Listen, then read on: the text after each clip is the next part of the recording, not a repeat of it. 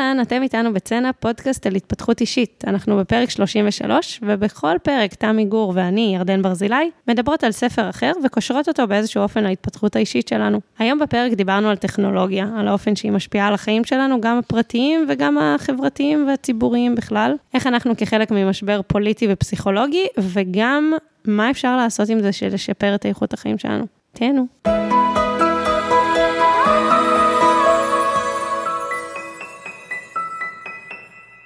היי תמי, היום הבאתי את הספר מהפכת הקשב, שכתב מיכה גודמן. יואו, לא יאומן, אני הסתכלתי עליו לפני כמה ימים בחנות. וואלה, אז uh, אני אעשה לך ספוילרים היום. תת כותרת, העידן הדיגיטלי, השבר והתיקון. מעניין. מאוד. איזה כיף שהבאת אותו. נכון. אז uh, מיכה גודמן, קודם כל, הוא איש uh, יהדות, uh, הוא מוביל, uh, היה, הקים מכינה בעין פרת, שהיא מכינה שיש בה גם לימוד חילוני, מסורת, הגות יהודית, נקרא לזה, mm-hmm. והוא כותב, הוא כתב כמה ספרים על ספרים ככה גדולים בהגות היהודית, הכוזרי, מורה נבוכים ועוד אחד. אה, ועל הנאום האחרון של משה, יש ספר שלו, ו... בספר הזה הוא כותב על, אה, על העידן הדיגיטלי, על, ה, על ההשפעות שלו על החיים שלנו, בשני מישורים. הספר מחולק לשלושה חלקים, החלק הראשון עוסק במשבר הפוליטי, החלק השני במשבר הפסיכולוגי, והחלק השלישי בתיקון. אה, מה זה מעניין? וואו. מרתק, מרתק, מרתק, כאילו, באמת, אני לאחרונה התחלתי ככה להיות עסוקה באיך הוואטסאפ אה, מנהל לי את החיים. אז זה מבהיר פה הרבה מהדברים וגם עוזר אה, גם לאופטימיות, אבל גם להבנה של חומרת המצב. וואלה. וואי, אני לא יודעת איפה להתחיל אפילו מרוב שזה מעניין. אני אבחר ככה חלק מהדברים, אה, לא נוכל לדבר על הכל. בואי נתחיל עם המשבר הפוליטי. אחד מהדברים שהוא אומר שמאפיינים את העידן הדיגיטלי זה קיטוב. הוא מביא כל מיני מחקרים שמראים, אה, למשל, הוא מביא מחקר אמריקאי שעשו לפני כמה עשרות שנים ועכשיו, ששאלו אנשים, עד כמה הם יהיו מוכנים שהילדים שלהם יתחתנו עם בני צבע עור שונה ועם בעלי עמדות פוליטיות שונות, ושחל היפוך במספרים. פעם הייתה, 50% אה, מהאנשים היו מוכנים שהילדים שלהם ינסעו אה, לבעלי עמדות פוליטיות שונות, ורק 10% לבעלי צבע עור שונה, ועכשיו המספרים הפוכים. וואו. אז קודם כל, אה, טוב שיש יותר נכון. ליברליות בהקשר גזעי, אבל, אבל, אבל ממש קיטוב פוליטי שהולך ומחריף. הוא מביא כל מיני אה, דוגמאות ומחקרים נוספים בכלל, הספר משלב בתוכו המון המון מחקר, זה מאוד uh, מעניין. יש הרצאת TED על זה גם אפילו. על? על הקיטוב, על השיח המקטב. זהו, אז מה שהוא אומר פה, אחד הדברים המאוד מאוד מעניינים, זה שהסיבה לזה היא לא המסרים, אנחנו רגילות לחשוב שהמסרים הם הולכים ונהיים מקדמים יותר, אלא המדיום, ואסביר. Okay. אוקיי. היא אגב בהרצאה שלה אומרת שזה בגלל שהיום אנחנו... אפרופו שיח פוליטי, השיח הוא שיח של זהויות, ואז עמדה היא לא רק עמדה, היא זהות. ולכן אנחנו יותר נוטים לפסול את הבן אדם כמכלול, ולא רק להגיד, אוקיי, אז על זה אנחנו לא מסכימים. מעניין. כן. מעניין. אה, אז זהו, הוא אומר פה בעצם שהוא קרא הרבה מחקרים ושהוא בחר את מה שנראה היה לו ככה הכי נכון, ואז הוא מדבר על המדיום, הרשתות החברתיות, התקשורת הדיגיטלית שאנחנו מקיימים היום. היא כזו, ואני ככה מפשטת פה, שכיתוב מזין אותה. למה? כי מסרים זועמים, זה המסרים שעובדים הכי טוב בשביל תפוצה. עכשיו, בגלל שאנחנו המוצר ברשתות האלה, זאת אומרת, הם יכולים לעשות לנו פרסום, על זה נסמך כל המודל הכלכלי, אז הם רוצים לדעת מה הפוסטים הכי ויראליים, מה הדברים שמושכים אותנו הכי הרבה להישאר בתוך הרשת, להישאר עוד, לעקוב אחרי אנשים מסוימים, ואז הם יכולים בעצם להזין אותנו, נאמר מילה עדינה בפרסומות. ולכן, בגלל שהאנשים רוצים לצבור פופולריות ולזכות בתשומת לב בתוך הרשתות, אז הם מביאים את המסרים שעובדים הכי טוב, וזה מסרים זועמים. אז אנחנו גם נמצאים בתוך בועה, שזה דיברנו גם לדעתי בפרקים אחרים, שנותנים לנו, האלגוריתם נותן לנו את מה שדומה נכון. לנו, כי זה מה שאנחנו אוהבים לעשות לו לייק ולקרוא. אנחנו רוצים לראות עוד דעות שדומות לשלנו, אנחנו אומרים, וואו, איזה סרט מעולה, כי הוא מחזק בדיוק את העמדה שלנו. אז זה, יחד עם זה שזעם זה מסר, שזה רגש שעובד אצלנו, שמפעיל אותנו מאוד חזק להישאר בתוך הרשת, מביא לזה שבעיקר נחשף למסרים זועמים מהעמדה שלנו. וזה הולך ויוצר קיטוב. וואי, זה כל כך נכון. ממש. לא, תקשיבי, כן. זה ספר מדהים. ותוסיפי לזה שהטקסטים הם קצרים, שאין מורכבות. כן. ממש, הוא גם אומר, הוא, הוא עושה בספרים שלו משהו מאוד יפה. אה, הוא כתב ספר על המשבר היהודי-פלסטיני ועל המשבר הדתי-חילוני בישראל. והוא אומר שההגות היהודית, התלמוד, שזה מה שהיו לומדים בעצם, היו לומדים תלמוד, לא היו לומדים תורה או הלכות. התלמוד, הוא מביא מחלוקות כל הזמן, כל הפרקים, כל העמודים בתלמוד בנויים ככה, שיש דעה, יש עוד דעה, והרבה פעמים אומרים לנו גם איזו דעה הוכרעה בסוף. אבל את אמורה תמיד להכיר את המחלוקת, את כל הדעות. וזה היה הלימוד. הלימוד הוא היה הרחבה אינטלקטואלית, בעוד שהפרקטיקה מאוד צרה. זאת אומרת, בסוף יש הלכה, ואת צריכה לעשות בדיוק אותה, בלי להתווכח עליה ובלי לשאול שאלות, אבל הרוחב האינטלקטואלי, הוא אומר, מביא לפתיחות. את קודם כל מכירה, תמיד מה שאת מכירה פחות מפחיד אותך ונראה פחות נורא. אה, וזה בדיוק ההפך ממה שקורה עכשיו. טקסטים קצרים שמביעים רק עמדה מסוימת, והרוחב האינטלקטואלי הזה הוא כבר לא נחשב אה, תכונה לשאוף אליה או משהו ראוי יותר בחברה שלנו. נכון, תחשבי אפילו על המונח הזה, עמלק. עמלק. עמלק. ארוך מדי, לא קראתי. כן. זה ידעתי שאני לא מבטאת את זה נכון. אה, כן. נכון. איזה מין אה, מונח זה. שהוא אומר על השיח, תעשו את זה קצר, תעשו את זה מאוד מאוד ברור, לא לסבך. כן, נכון. אז הנה, לא לסבך, עמדה זועמת שהיא בדיוק מה שאת חושבת גם. אה, זה ככה, כבר זה היה לי כזה, וואו, כאילו, קודם כל, לחשוב על המדיום במקום על המסר זה מרתק, כי זה עוד יותר מעמיק את ההבנה של כמה התקופה הזאת מעצבת את החיים שלנו, זאת אומרת, כמה הסיפור הדיגיטלי הוא מעצב את התוכן של החיים שלנו, לא רק את הצורה. זה מטורף. מפחיד קצת אפילו. ממש. זה גם ממש קטע, כי תחשבי שמדינות זה דבר ממש חדש. זה כאילו, לא יודעת, מהמאה ה-19 או משהו כזה, לאומיות, כי זה קונספט חדש, וכמה אנחנו שבויים בתוכו, ואפילו נותנים לו עכשיו להקצין ולהקצין, כאילו ההוא, גם בין מדינות, כאילו יש את העוינות, וגם בתוך מדינה בתוך, בעמדות הפוליטיות, כן. שהעמדות הפוליטיות הן מאוד קשורות בזה, כי הן קשורות בשמירה על גבולות וביחס ל... מדינות אחרות, בהמשך לשיח שלנו על אה, ליברלים ושמרנים אה, לפני אה, שני פרקים. אז זה על המשבר הפוליטי, ככה בקצרה. המשבר הפסיכולוגי, וואו, וואו, וואו, וואו. זה קשה, זה קשה רגע לסכם, הוא מביא פה הרבה דברים, אני אביא, אני אביא קצת, כי באמת, יש המון. הוא אומר, טכנולוגיה זאת עסקה. עסקה, לאורך ההיסטוריה, תמיד טכנולוגיה הייתה המהפכה המדעית, המהפכה החקלאית, המהפכה התעשייתית, תמיד הם היו עסקה. מה העסקה? העצמת, הגדלת העוצמה מול הקטנת היכולות. מה זה אומר? המכונה יכולה להספיק הרבה יותר, בעוצמה הרבה יותר גדולה משהאדם יכול, אבל אז אותה מיומנות שהמכונה עושה, האדם נשחק בה. זאת אומרת, היכולות של האדם קטנות אל מול הטכנולוגיה. ועם העידן הדיגיטלי, העסקה... רגע, כן. האדם, זה נשחק כי אנחנו מאבדים את היכולת לעשות פעולות מסוימות, או כי המכונה תנצח אותנו בדבר הזה? לא, אנחנו לא עושים אותן כי המכונה עושה אותן, ואז היכולת נשחקת. Okay. אוקיי. עכשיו... כמו ששמעתי פעם הרצאה על טייסים, mm-hmm. על כל העניין של אה, כל הטכנולוגיה שיש במטוס, ואיך אתה מכריע, מי בסוף ברגע האמת יכריע נתונים מהמחשב של המטוס, או הטייס, ששניהם עשויים הרי לטעות. אז על מי אתה סומך יותר, ואיך אפשר לשמר טייסים שהם אנשים ברמה גבוהה, עם יכולת קבלת החלטות וכולי, כשרוב הטיסות, הם לא נדרשים לעשות כמעט כלום. מהמם, זו דוגמה מדהימה שבדיוק ממחישה את זה.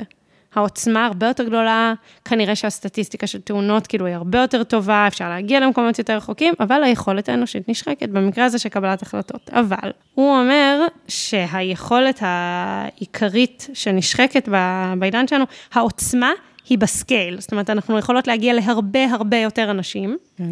אבל היכולת שנשחקת היא בתקשורת הבין-אנושית. וזה בתורו יוצר בדידות, והוא מדבר כמובן על פומו, על ה-fear of missing out, ועל זה ש, שגם, נגיד הוואטסאפ, אז הוא כאילו עוזר לנו להימנע מסיטואציות מביכות, אבל אז אנחנו מתמודדים הרבה פחות טוב עם מבוכה, ופחות מצליחים לייצר תקשורת כנה, כי כאילו לא כאילו, באמת התרגלנו אה, לא להגיד דברים קשים בפנים נגיד, או לא לחשוף פגיעות בפנים, אלא רק לכתוב אותה וככה וכאלה, והיכולת הזאת נשחקת, גורמת, מצד אחד יש לנו קיטוב במשבר הפוליטי, מצד שני, בדידות גדולה מאוד אה, במשבר הפסיכולוגי. עכשיו, את רוצה לדבר על זה רגע?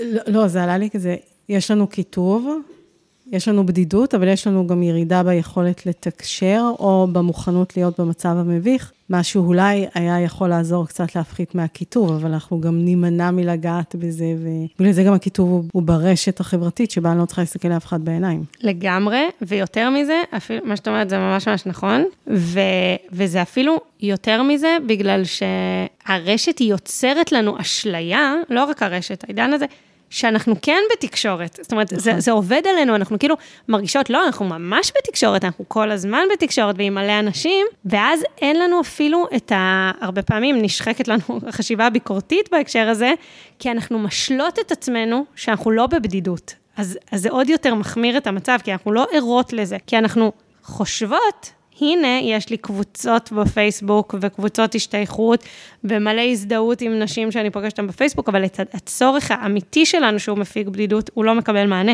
את חושבת שאנשים עדיין מרגישים ככה? מה זה ככה? של שזה נותן מענה? שכן. ברור. מה זה אנשים? בואי לא נלך רחוק. לא רק אנשים אחרים. כן, ברור. אמ, הוא אומר שאמפתיה זה מיומנות נרכשת, שאנחנו לא ממש רוכשים אותה כרגע. אה, שהיא מגבירה את הניכור, זאת אומרת, המשבר הפסיכולוגי והמשבר הפוליטי הם, הם, הם מקדמים זה, זה בעצם, הם מחמירים כל אחד את, ה, את הצד השני. אני, את יודעת, אה, אה, דוגמה לזה, אני חושבת על זה, לפעמים אני נכנסת לאיזשהו פוסט, ונניח אני מגיבה למישהי או מישהו, והם עונים לי בתוקפנות, ואני רואה, לפעמים אני מוותרת, כי השיח הוא מאוד תוקפני ואין לי כוח לזה. ולפעמים אני פונה אליהם פתאום באישי, וברגע שאני יורדת מהפוסט ופונה אליהם באישי, כל השיח משתנה. כן. כל הצורת דיאלוג משתנה, ופתאום גם אין, אנחנו לא כאלה מקוטבים. כן. יכולים לכתוב לי, תראי, את צודקת בזה, אבל, או כן, לא התכוונתי למצב כזה, שזה פשוט המחשה של מה שאת מציגה שהוא אומר. לגמרי. כאן. עכשיו אני רגע עושה זום אאוט כזה על כל הדבר הזה, והוא אומר ככה, שזה, וואו, זה היה לי מרתק, מרתק, לא, באמת, וואו, קראתי את זה ופשוט נגנבתי. הדבר העיקרי שמזין את התעשייה הזו, הוא קורא לכל התעשייה הזו, הדיגיטלית, כמו שהיא היום, תעשיית התשומת לב. למה? כי המשאב שמזין את המערכת הכלכלית זה תשומת הלב שלנו. כי אנחנו יפה. באות, רואות את הפרסומת וקונות. אבל הקשב שלנו הוא שם, זאת אומרת, אנחנו מפנות את הקשב שלנו ל-20 דקות, חצי שעה בפייסבוק, גוללות גוללות, ומה שקורה בדרך זה שאנחנו רואות כל מיני דברים שגורמים לנו לצרוך יותר, זה מה שמזין את המערכת הכלכלית. יושב ארגון מאחורי זה שעושה כסף, זה לא כאילו הרשת העולמית, אה, היקום נתן לנו את פייסבוק, לא, יש שם אנשים עם אינטרס כלכלי. ובתרבות שלנו, המערבית, אין, אה, אין חשיבות גבוהה לקשב. הסיפור הזה של מדיטציה ולהיות בכאן ועכשיו ומיינדפולנס, הוא מתחיל מעט לחלחל בלא יודעת איזושהי תקופה האחרונה. אבל זה לא שבתרבות שלנו מקדשים את התשומת לב, נהפוך הוא. בתרבות שלנו מקדשים multitasking, מקדשים מהירות, מקדשים זמינות, חבל הזמן, את הבאת את זה באחת הסדנאות ש... שעשית לנו פה, על המשפט על הוואטסאפ.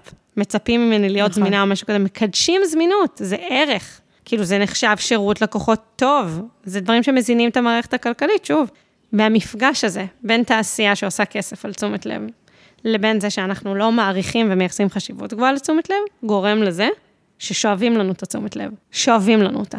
טובות, טובי נכון. וטובות המדעני מוח וכאלה אומרים, מה, איזה צבעים צריך להיות הפיד, באיזה אופן צריך לגלול ואיזה כפתורים צריכים להיות כדי שאנחנו נישאר כמה שיותר זמן ברשתות. עכשיו, זה, אני רגע שנייה חייבת להגיד גם דברים שהוא מביא. אין פה שום כוונה לומר שהטכנולוגיה היא רעה. אין פה שום כוונה לומר אפילו שהפייסבוק הוא רע. לא, בהכל יש דברים גם טובים. אבל הוא אומר, כמו שבמהפכה התעשייתית, בהתחלה היא יתרה המון משרות. או נגיד היא גרמה לזה שהמון פועלים עבדו שעות לא הגיוניות פתאום במפעלים, והיה צריך להבין, רגע, אוקיי, יש נזק, עכשיו בוא נעשה חקיקה סוציאלית ורווחה ומדינת רווחה וכל הדברים האלה שנולדו בעקבות המהפכה התעשייתית. אותו דבר כאן. יש מלא תועלות, אבל כרגע אין על זה פיקוח כמעט לא אישי אפילו, כי, כי זה כל כך קשה. כאילו, אומר, עם כל, כוח הרצון שלנו לא יכול להתנגד לדברים האלה. כאילו, זה לא מספיק. ואין רגולציה ופיקוח וכאלה, ומה שקורה זה שגופים כלכליים, בעלי אינטרס לשאוב את תשומת הלב שלנו, יש להם יחסית יד חופשית בשביל לעשות את זה. כמובן, נדבר על פייק ניוז ועל עוד כל מיני דברים, אני לא יכולה להביא פה בפרק את הכל, ממש ממליצה לקרוא את הספר. כן, אבל גם לא רק פייק ניוז, אפילו סתם הדרך שהדברים בנויים, באמת זה מין לגרות אותנו לעוד ועוד ועוד ועוד. נכון, נכון, כן. נכון. שזה פשוט מביא להרבה תופעות, אחת מהן זה הקיטוב והפוסטים הקצרים והלוחמניים, אחת מהן זה הפייק ניוז, שזו תופעה שהולכת ומתרחבת, ואז גם סיפור של האמת. בקיצור, זה משפיע על המון המון דברים, אבל הנקודה הזאת של הקשב והתשומת לב, וואי, זה מדהים. זה, יש היום אין סוף מחקרים, כבר מדע, כאילו, שמראה שהיכולת להיות בכאן ועכשיו, הוא מביא את המחקר הזה, אני כבר אתאר אותו, היא מגבירת עושר. עשו מחקר ממש ממש מעניין, לקחו כמה אלפי אנשים, עשו את זה בארצות הברית, נתנו להם איזה ביפר קטן כזה, מכשיר, ש... או בפלאפון עשו את זה, אבל הרעיון היה שכמה פעמים ביום קופצת לך התראה, ואת צריכה לענות על שלוש שאלות. אחת, עד כמה מאחת עד אה, מאה, נראה לי, את מדרגת את האושר שלך כרגע. שאלה שנייה, מה את עושה עכשיו? שאלה שלישית, על מה את חושבת עכשיו? ומצאו שהמיטם הכי גבוה בין רמת עושר גבוהה היה לחיבור בין איפה שאת נמצאת למה שאת חושבת. זאת אומרת, אם את עכשיו שוטפת כלים ואת חושבת על החופשה בהוואי, כנראה שרמת העושר שלך נמוכה יותר. וזה אומר שבהגדרה, הדברים, ההשלכות של הטכנולוגיות האלה, הן גורמות לנו להיות פחות מאושרים. כי הן כל הזמן גורמות לנו לחשוב לא, לא על הכאן ועכשיו. בדיוק. לא להיות בנוכחות. גוזלות לנו את הקשב. זה אומר שבהגדרה, העידן שאנחנו חיות בו, עם התעשיית תשומת לב הזאת, היא פוגעת באושר שלנו, נכון. בבריאות שלנו כמובן, בהכל. אנחנו נגיד, נגיד סתם, הרגלי אכילה, אוכלות מול מסכים, אוכלות יותר, פחות בקשב לגוף שלנו, מתי צריך לעצור. זו דוגמה אחת, אבל זה באמת אינסופי, אנחנו כמובן עושות פחות ספורט, כי אנחנו יותר מול מסכים, ואפילו, אפילו בצורה הכי מובהקת, כאילו, את, יצא לי הרבה פעמים להיכנס לאחת הרשתות במטרה מסוימת, לשכוח מה הייתה המטרה הזו ולהישאב לתוך הרשת להרבה מאוד זמן. וזה באמת בא להראות כמה הדבר הזה הוא חזק. וכמה, זה מאוד חזק. מאוד חזק. וכאילו באמת, עם כל הכבוד לכוח רצון ולתרגל מדיטציה, הוא אומר, הוא ישב עם איזה חבר, והחבר אמר לו, כאילו הם דיברו על הקשב, כי זה באמת הדבר המרכזי, הקשב והתשומת לב. והוא אומר לו, אוקיי, אבל אתה חייב לתרגל מדיטציה. כאילו, אתה חייב לנסות את הדבר הזה. הוא אומר, הייתי בהלם מכמה זה קשה לשבת ולא לתת לזרם של המחשבות עכשיו לסחוף אותי. זה נורא זה קשה. נורא קשה. אז כל התעשייה הזאת מובנית על הקושי האינהרנטי של בני אדם, על זה שלא מייחסים ערך גבוה בתרבות שלנו, זה למרות שכבר יודעים שזה אחד המנבאים הכי גדולים של אושר, או הגורמים הכי גדולים של אושר. אמ, בקיצור, ניתן היה להיות מאוד בדיכאון. עד כאן, נכון? אה, כן. לגמרי, כי זה, כי באמת החוויה של לא אנחנו שולטים בזה, מישהו אחר שולט בנו, וזה לוקח אותנו למקומות לא טובים. זה ממש כאילו לא, לא, כמעט לא מאפשר לנו להתכוונן למה שיעשה לנו טוב. ממש. אז קודם כל, הנה הספר, זום אאוט רגע להסתכל על הדבר הזה, והוא אומר שהוא כן מדבר על תיקון. הוא אומר, קודם כל, זה דרך האדם, אנחנו מפתחים טכנולוגיה חדשה, יש לה השלכות שאנחנו לא צופים אותן, בדרך כלל גם מזיקות, ואז אנחנו מבינים מה ההשלכות המזיקות, מתחילים לתקן. הוא אומר את זה נגיד על המהפכה התעשייתית בהקשר האקולוגי. אז בהתחלה, או נגיד, לא, את יודעת מה דוגמה כן, ממש עוד טובה? כן, לא, עוד לא, לא תיקנו. עוד לא תיקנו, אבל יש כבר הרבה יותר מודעות, ויש מגמות כבר של תיקון, וגם לכי תדעי, אולי הטכנולוגיה תצליח לעזור גם בזה. אבל הוא נותן דווקא דוגמה מעניינת אנושית על המזון המהיר. בהתחלה, זה היה נראה דבר מדהים. הצליחו לייצר בזול, במהירות, אוכל. זה, זה, את יודעת, על הנייר, מהמם. לקח זמן להבין שיש השלכות בריאותיות לדבר הזה, ואז מה אמרו? לא ביטלו את תעשיית המזון המהיר. בתור התחלה, אמרו, אוקיי, תצרכו מזון מעובד, אבל תהיו יותר מודעים, תשאלו עד כמה ומה, ולאט לאט גם יש מגמה שהולכת ונהיית של בריאות יותר, של מזון בריא, ובאמת המזון המהיר נחלש, הוא עדיין, את יודעת, בארצות הברית במיוחד, השמנת יתר וזה מאוד מאוד חזק, אבל יש כבר הבנה של ההשלכות וטרנדים הפוכים, וגם רגולציה נגיד, יש, משרד הבריאות מעורב, והנה יש את המדבקות נכון. האדומות על דברים. אבל הדברים האלה לוקחים זמן, אז הוא אומר, אוקיי, כבר הגענו לנקודה שבה אנחנו מבינים שיש השלכות חמורות מאוד מזיקות. בואו נתחיל את התיקון. אז איך עושים את התיקון? הוא אופטימי? אני מאמינה שכן, תשמעי, בן אדם לא כותב ספר על אה, השבר והתיקון אם הוא לא מאמין באפשרות. הוא כמובן מדבר על רגולציה. כן. אבל דווקא זה קצת פחות מעניין אותי, כי אנחנו מדברות על התפתחות אישית, אז כאילו לקחת את הדברים רחוק זה פחות. הוא מדבר על מדיטציה, שזה הכי אישי, כאילו זה הדברים שאת ואני יכולות לעשות בלי שום קשר לשום דבר, אבל הוא גם מדבר על תחום שנקרא TLT, שזה ראשי תיבות של Technologies that liberates us from technologies. הוא אומר, הפתרון יבוא מהטכנולוגיה עצמה. יתחילו להיווצר טכנולוגיות שמגינות עלינו מפני הנזקים של טכנולוגיה. למשל, הוא שותף בחברה שעוזרת לייצר אזורים ללא קליטה. ואז, מה קורה? האזורים האלה הם אזורים שבהם רק נמצאים בתקשורת עם מי שנמצא, או בשקט, או בקריאת ספר, או בלא יודעת מה, ואם את רוצה את הפלאפון, את צריכה לעורר את המודעות שלך, מה שאנחנו בדרך כלל עושות כאוטומט, ללכת החוצה מתוך האזור הזה, ועכשיו להיות בפלאפון. אז למשל אומר, חדרי ישיבות במקומות עבודה, אולי פינות קפה, סלון הבית. למה זה אבל טכנולוגי? זה, פיתוח טכנולוגי שגורם למרחב מסוים להיות בלי קליטה. היום יש, יש לך קליטה בסלון. לי ספציפית לא כל כך. לרוב האנשים יש. אבל זה כבר בעיה אחרת שלי. כן. אה, זה בתוך אזורים שיש בהם קליטה, לנטרל. לא, לא, לא היה לי ברור בהתחלה אם זה אה, הרגל או החלטה אנושית, מה שאת אומרת זה לא, זה, יש מקומות שהיום באמת, כולם צריכים לשים את הטלפונים בסלסלה כשנכנסים לחדר ישיבות, ולא מבחינת סודיות, מבחינת באמת לייצר את הקשב. מה שאת אומרת, הטכנולוגיה פשוט באה לא להשאיר את זה לרצון הטוב של בני האדם, אלא יש, את יודעת, כמו אה, אפליקציות כאלה שמנתקות את הבית מהאינטרנט, כדי שהילדים לא יהיו אחרי שעה מסוימת באינטרנט.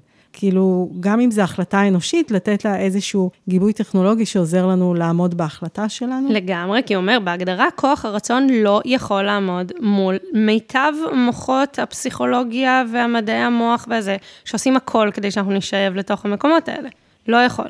Uh, שוב, לא ברמה האישית, uh, זה, את יודעת, אנחנו יכולות לעבוד על עצמנו, אבל זה, הוא אומר, זה נורא נורא נורא קשה. Uh, הוא, נות, הוא אומר שם עוד משהו שממש ממש אהבתי, שלשמחתי זכיתי למנהלת שעושה את זה, שמנהלים ומנהלות מעדיפים זמינות על קשב. אז הם מצפים שהעובדים שלהם יענו להם מיד למייל, אבל הם לא מבינים שאם העובדים שלהם עונים להם מיד למייל, ואין דבר כזה multitasking, גם על זה כבר יש הוכחות, המוח נכון. שלנו לא יכול לעשות כמה פעולות בו זמנית. אז זה אומר בהכרח שהם צריכים להתנתק מהדבר שהם עושים עכשיו, ושאחד מהדברים שהכי אה, גובים מחיר באנרגיה ובקשר שלנו, זה מעברים. כל מעבר כזה הוא לא יעיל. מעברים לא יעילים. אם את מתכננת מראש להיות אפקטיבית במשהו, את צריכה בזמן הזה לעשות רק את הדבר הזה. אז גם משהו בתרבות ארגונית יכול מאוד מאוד להשפיע. זאת אומרת, אם זו תרבות ארגונית שמקדש, שמקדשת קשב, שאומרת, בשעתיים הראשונות ביום לא עונים למיילים, כאמירה ארגונית. כן. או מה שזה לא יהיה, את יודעת, באמת יש המון אלטרנטיבות. אני עכשיו... וואי, אני לא זוכרת, כן. מי סיפר לי mm-hmm. שאצלהם מובנה שיום בשבוע אה, לא עובדים מהמשרד, אתה אמור לעבוד, אבל אתה לא אמור לעבוד מהמשרד ואתה גם לא אמור להיות זמין, כי זה יום שמאפשר לך לעשות, כי יש משימות שאנחנו מאוד זקוקים לאינטראקציה עם אחרים, והשלמת מידע מהם וכולי, ושכאילו יש משימות שאתה צריך אורך זמן ריכוז, אתה יודע, כמו שסופרים נוסעים לפעמים לאיזה מקום, לשבת להתבודד, אז אותו דבר, והם אמרו, כן, יש דברים שזה פשוט לא רווחי לנו, כשמישהו מנסה לעשות את המשימה הזו וכל הזמן קוטעים אותו. זהו, מה שיפה, בדיוק מה שאמרת עכשיו, זה שהוא אומר, הרי חייב להיות אינטרס כלכלי. זה לא יעבוד בלי אינטרס כלכלי. זה. לא, למה? זה עולם קפיטליסטי, יש לו גם יתרונות, יכול להיות שזה ישתנה, אבל למה? יש לו גם יתרונות, אי אפשר, אה, את יודעת. לא, לא, ברור שיש יתרונות. אז הוא אומר, לא, זה בסדר, שהוא, כאילו, את יודעת, אולי זה ישתנה, זה כרגע מה שיש, והוא אומר, הפרודוקטיביות, זה יהיה כאילו המנוע הכלכלי. כן. כי כאילו היעילות הייתה כאילו, זה, הבנו שזה פוגע בעצם ביעילות, אז עכשיו החזרת הפרודוקטיביות, היא תהיה המנוע הכלכלי של התעשייה הזאת, של ה-TLT, של הטכנולוגיות שמשחררות אותנו מטכנולוגיות. הוא מתייחס משהו גם אבל למה שדור ה-Y מביא לעולמות האלה? לא התייחסות דורית, אבל לא, מה. כמו מה? לא, של... כי כשאני אומרת לך שזה עצוב, אני, ברור לי שכסף הוא מניע משמעותי, ובעזרת כסף אנחנו גם עושים המון דברים טובים, אבל למשל, כן, גם מודעות לאיכות החיים שנוצרת לי בזה. כמה זה מניע. עכשיו, בסדר, את אומרת, זה לא מספיק חזק. הדברים, בכללי, נראה לי שאת ואני נסכים, הם ווין ווין. את יודעת, עד עכשיו עשינו כאילו פרודוקטיביות, דרסנו בהרבה מובנים את איכות החיים. אז לא, אז אנחנו לא מוכנות לזה יותר, זה עכשיו צריך לשבת ביחד. גם, אני חושבת שאגב, עולם נשי וגברי, אחד הדברים שמאפיינים תפיסת עולם נשית זה ראייה הוליסטית. ואז כן. זה כאילו goes without saying, זה לא יכול להיות טוב אם זה דורס את האושר שלנו, את הבריאות שלנו וכן הלאה. כן. אמ, אני ככה הייתי מאוד כזה בסקירה של הספר, כי זה היה מאוד מרתק, אבל אני רגע שנייה לוקחת אליי, גם חד משמעית מתרגלת מדיטציה, מנסה, רואה כמה זה קשה. רואה דברים קטנים, כמו נגיד לשנות את המקום של האייקון בפלאפון של האפליקציה, כמה זה משפיע, כי כאילו האוטומט שלי הולך ללחוץ נגיד על האייקון במקום הזה, ואז אני חוזרת רגע למודעות, כי האייקון לא היה במקום שהוא תמיד, אז אני צריכה לעשות את זה, ואז אני יותר מודעת ברגעים האלה בכלל. הרבה פעמים שינוי הוא גורם לנו להיות מודעות לדברים שהם באוטומט, אז, כן. אז זו אפשרות טובה. ואני אספר לך על פיילוט שאני עושה, שהעתקתי אותו ממישהי. אה, אני מבינה את הצורך בזמינות, אבל אני לא רוצה שזה ינהל אותי, וזה מורכב לנו עכשיו במקום הזה, כי אנחנו עדיין בעולם שמצפה לזמינות כל הזמן, ואפילו מעריך את זה, במיוחד כמי שנותנת שירות לקוחות, אבל לא רק גם כעובדת. שוב, זכיתי, במקרה שלי לא, אבל באופן כללי זה ככה. ולכן, הורדתי אפליקציה של וואטסאפ ביזנס, שהיא חינמית, ועשיתי הודעה אוטומטית, שבשעות שאני לא עובדת, שזה סופי שבוע, וכשאני, בימים שאני עם הילדים אחרי הצהריים, יש הודעה אוטומטית שכתוב בה, אהלן, אלו השעות שאני מקדישה לעצמי ולמשפחה שלי, אחזור בקרוב. אה, יפה. ואז אני חושבת שזה עושה כמה דברים. קודם כל, ב- לי זה עדיין לא משפיע מספיק, כי אני עדיין רואה את ההודעות. אבל אני כן מרגישה בנוח לא לענות עליהן ישר. ואני... ולמה את רואה את ההודעות? את לא שמה את הטלפון בצד פשוט? כן, כאילו, אם אני מצליחה לשים אותו בצד, אז אני לא רואה את ההודעות, אבל לא, זה, זה נשלח כרגיל, כאילו, זה... אוקיי. וואטסאפ, לא מציעים פונקציה של נטרול הוואטסאפ, יש כאילו השתק, אבל זה לא... והצד השני, מצד אחד מקבל מענה לזמינות, כאילו, זה לא שלא ענו לו, ואם את רגע, מה קורה, איפה היא, איפה היא? אבל יכול להבין שעכשיו זה לא השעה שאני אענה בה, ואני אענה, ברוב המקרים אני מצליחה באמת לענות מחר, אם אני לא, אני עובדת הרבה פעמים גם בלילות, ואז אם זה משהו שאפשר עוד לענות לו, אני כן עונה, אבל זו הגדרה שאני ייצרתי לעצמי שהיא נוחה לי, כן? וזה מין ביניים כזה, אבל אני חושבת שזה עושה עוד משהו, שזה ככה, זה קצת, אולי, לא יודעת, אולי אני רומנטית פה, אבל זה קצת נותן לגיטימציה גם לצד השני להגיד, וואלה, כאילו, אם היא מציבה את הגבול הזה, אולי אני גם יכולה בהקשרים מסוימים להציב את זה. בעיניי מאוד. אני עדיין רואה שחברות שלי שהן שכירות, וואו, זה, זה רחוק משם שנות אור. כאילו, מול מי שבכיר מהן, הן, הן, הן זמינות. ברמה, באמת, לפעמים קשה, כאילו, לילות, סופי שבוע, יש עוד מה, יש... אני רואה הרבה בכל מיני קבוצות פייסבוק שכותבים על זה, על האם זה לגיטימי לצפות לזמינות, או אפילו דיונים של נניח בוסים ש... להם נוח לעבוד בשבת בבוקר, בסדר? ואז הם שולחים מיילים. עכשיו, הרבה פעמים הבוס אומר, אני לא מצפה שתענו לי, זה הזמן שלי נוח לעבוד. אבל יש עובדים שכאילו מעלים את זה כשאלה, האם זה סבבה, אז אל תשלח, אז תכין את המיילים ותשלח אותם ביום ראשון בבוקר, אחרת זה כבר כן איכשהו משפיע עליי. אז אגב, האחריות האישית זה נורא מעניין מה שאת אומרת, כי מצד אחד אני אומרת, אוקיי, אז אני בתור העובדת, לצורך העניין, רוצה לא להיכנס לאימייל כשאני לא מתכננת לענות. ונגיד אימייל, באמת, אין לי notifications, פתוח לי על המחשב כל הזמן, אבל אני מאוד משתדלת, שוב, ללא הצלחה כמובן, אבל משתדלת בסופי שבוע, וכשאני עם הילדים, לא להיכנס לאימייל, כי אני יודעת שעכשיו אני לא רוצה לענות. אה, אבל מצד שני, בתור מי שעובדת נגיד בלילות, הרבה פעמים אני דוחה את שליחת ההודעה לבוקר או המייל לבוקר, כי אני יודעת שזה מפעיל אצלנו משהו, מה לעשות, זה מה, ש, זה מה שקורה. אי אפשר להיתמם ולהגיד, לא, שלא יענו, לא, אני רואה מה זה עושה לי כשאני רואה את הוואטסאפ עם הבקשה, אפילו אם אני, אפילו אם זה לא דחוף, עכשיו אני מרגישה כזה, אוי, שיט, יש לי משהו פתוח, אני צריכה רגע... אז, אה, אז כאילו מהכיוון הזה, אנחנו יכולות לדעתי כן לעשות השתדלות ולא לצפות לזמינות. שוב, אני נופלת בזה הרבה פעמים, כי זה נוח, כאילו, זה עלה לי עכשיו בראש, אני רוצה עכשיו לפנות את זה מהראש שלי. אבל אז יש נגיד, באמת, יש, גם לזה יש פתרון טכנולוגי, יש תוכניות, אה, תוכנות של ניהול משימות שאפשר לזרוק לתוכן, ואז הצד השני רואה. בקיצור, אנחנו נכון, בתקופה אני, מעניינת. את יודעת, לי, אה, וכבר הרבה שנים, כן יש הרגשה שיש משהו שבני אדם יצטרכו ללמוד. אה, אני בעד טכנולוגיה מסייעת, אני אקרא לה, אבל בני, כי, כי אחרת אני אומרת, נניח אני, חלק מה שאני אוהבת בוואטסאפ ובמיילים, זה היה יכול להקנות לנו חופש. כי אני יכולה לעבוד מתי שאני רוצה, אני אשלח במייל, זה לא מחייב אותך. אם נוח לך, אני זוכרת למשל שפעם, אה, הייתה תקופה שהייתי עובדת מאוד מאוד מאוחר בלילה, גם בשלוש וארבע, לא משנה למה, זו הייתה קונסטלציה ששירתה אותי אז. והיו כמה לקוחות שהיו, פתאום ענו לי בשעה הזו. אוקיי? ואז הייתי במין, אה, לא, לא, לא, אתם לא צריכים לענות לי, וסליחה שהפרעתי, והם אמרו, לא, גם לנו זה פשוט שעה נוחה. כן. ואז אני אומרת, אם הטכנולוגיה עושה, היא מגדירה לנו, אז היא קצת כאילו לוקחת את החופש, שדווקא היא זו שהייתה יכולה לתת לנו אותו. כן, כי מה קורה, זה גם מיכל לימדה אותי, אה, יש תקשורת סינכרונית ואסינכרונית, ופשוט העולם עובר ליותר ויותר תקשורת סינכרונית, שזה אומר שזה בזמן אמת. פעם מיילים היה כזה שאת שולחת, ואולי יענו לך עוד יומיים, וזה סבבה. ווואטסאפ תמיד היה תקשורת סינכרונית. אבל עכשיו גם למיילים יש ציפייה שהיא, שהיא תהיה תקשורת סינכרונית, וכמעט היה. לא נשאר, לא, לא תמיד היה. כשאני למדתי לעבוד עם מיילים, התחלתי לקבל תלונות מלקוחות, איך שזה התחיל, ואז אמרתי להם, תקשיבו, אתה שלחת את המייל, אבל לי יש עבודה שהיא לא בהכרח מאפשרת לי באותו רגע לטפל. כן. או אני כן. עכשיו צריכה ללכת לגרפיקה ולתקציב ולזה כן. בשביל לתת לך תשובה. כן. זה תמיד היה, אבל uh, אני חושבת שבאמת החוכמה זה ללמוד לעבוד עם זה ולתת רשות לאסינכרוניות. נכון, בדיוק, לגמרי. יש עבודה, יש עבודה, אין מה להגיד. טוב, אבל זה נשמע מה, מהפרקים שלנו, שתמיד יש לאן לשאוף. לגמרי, לאן לשאוף, ועוד לדעת, נכון, נכון. כן, שלא ישעמם. כן, זה טוב. והעולם הזה הטכנולוגי הוא מאוד מלמד. תודה שבחרת להביא ספר שבדיוק הסתכלתי עליו והתלבטתי. אין, אין, קוראת את מחשבותייך, תמי. תודה שהקשבתם. מזמינות אתכם לשתף את הפרק אם תרצו, ונתראה בפרק הבא. ביי.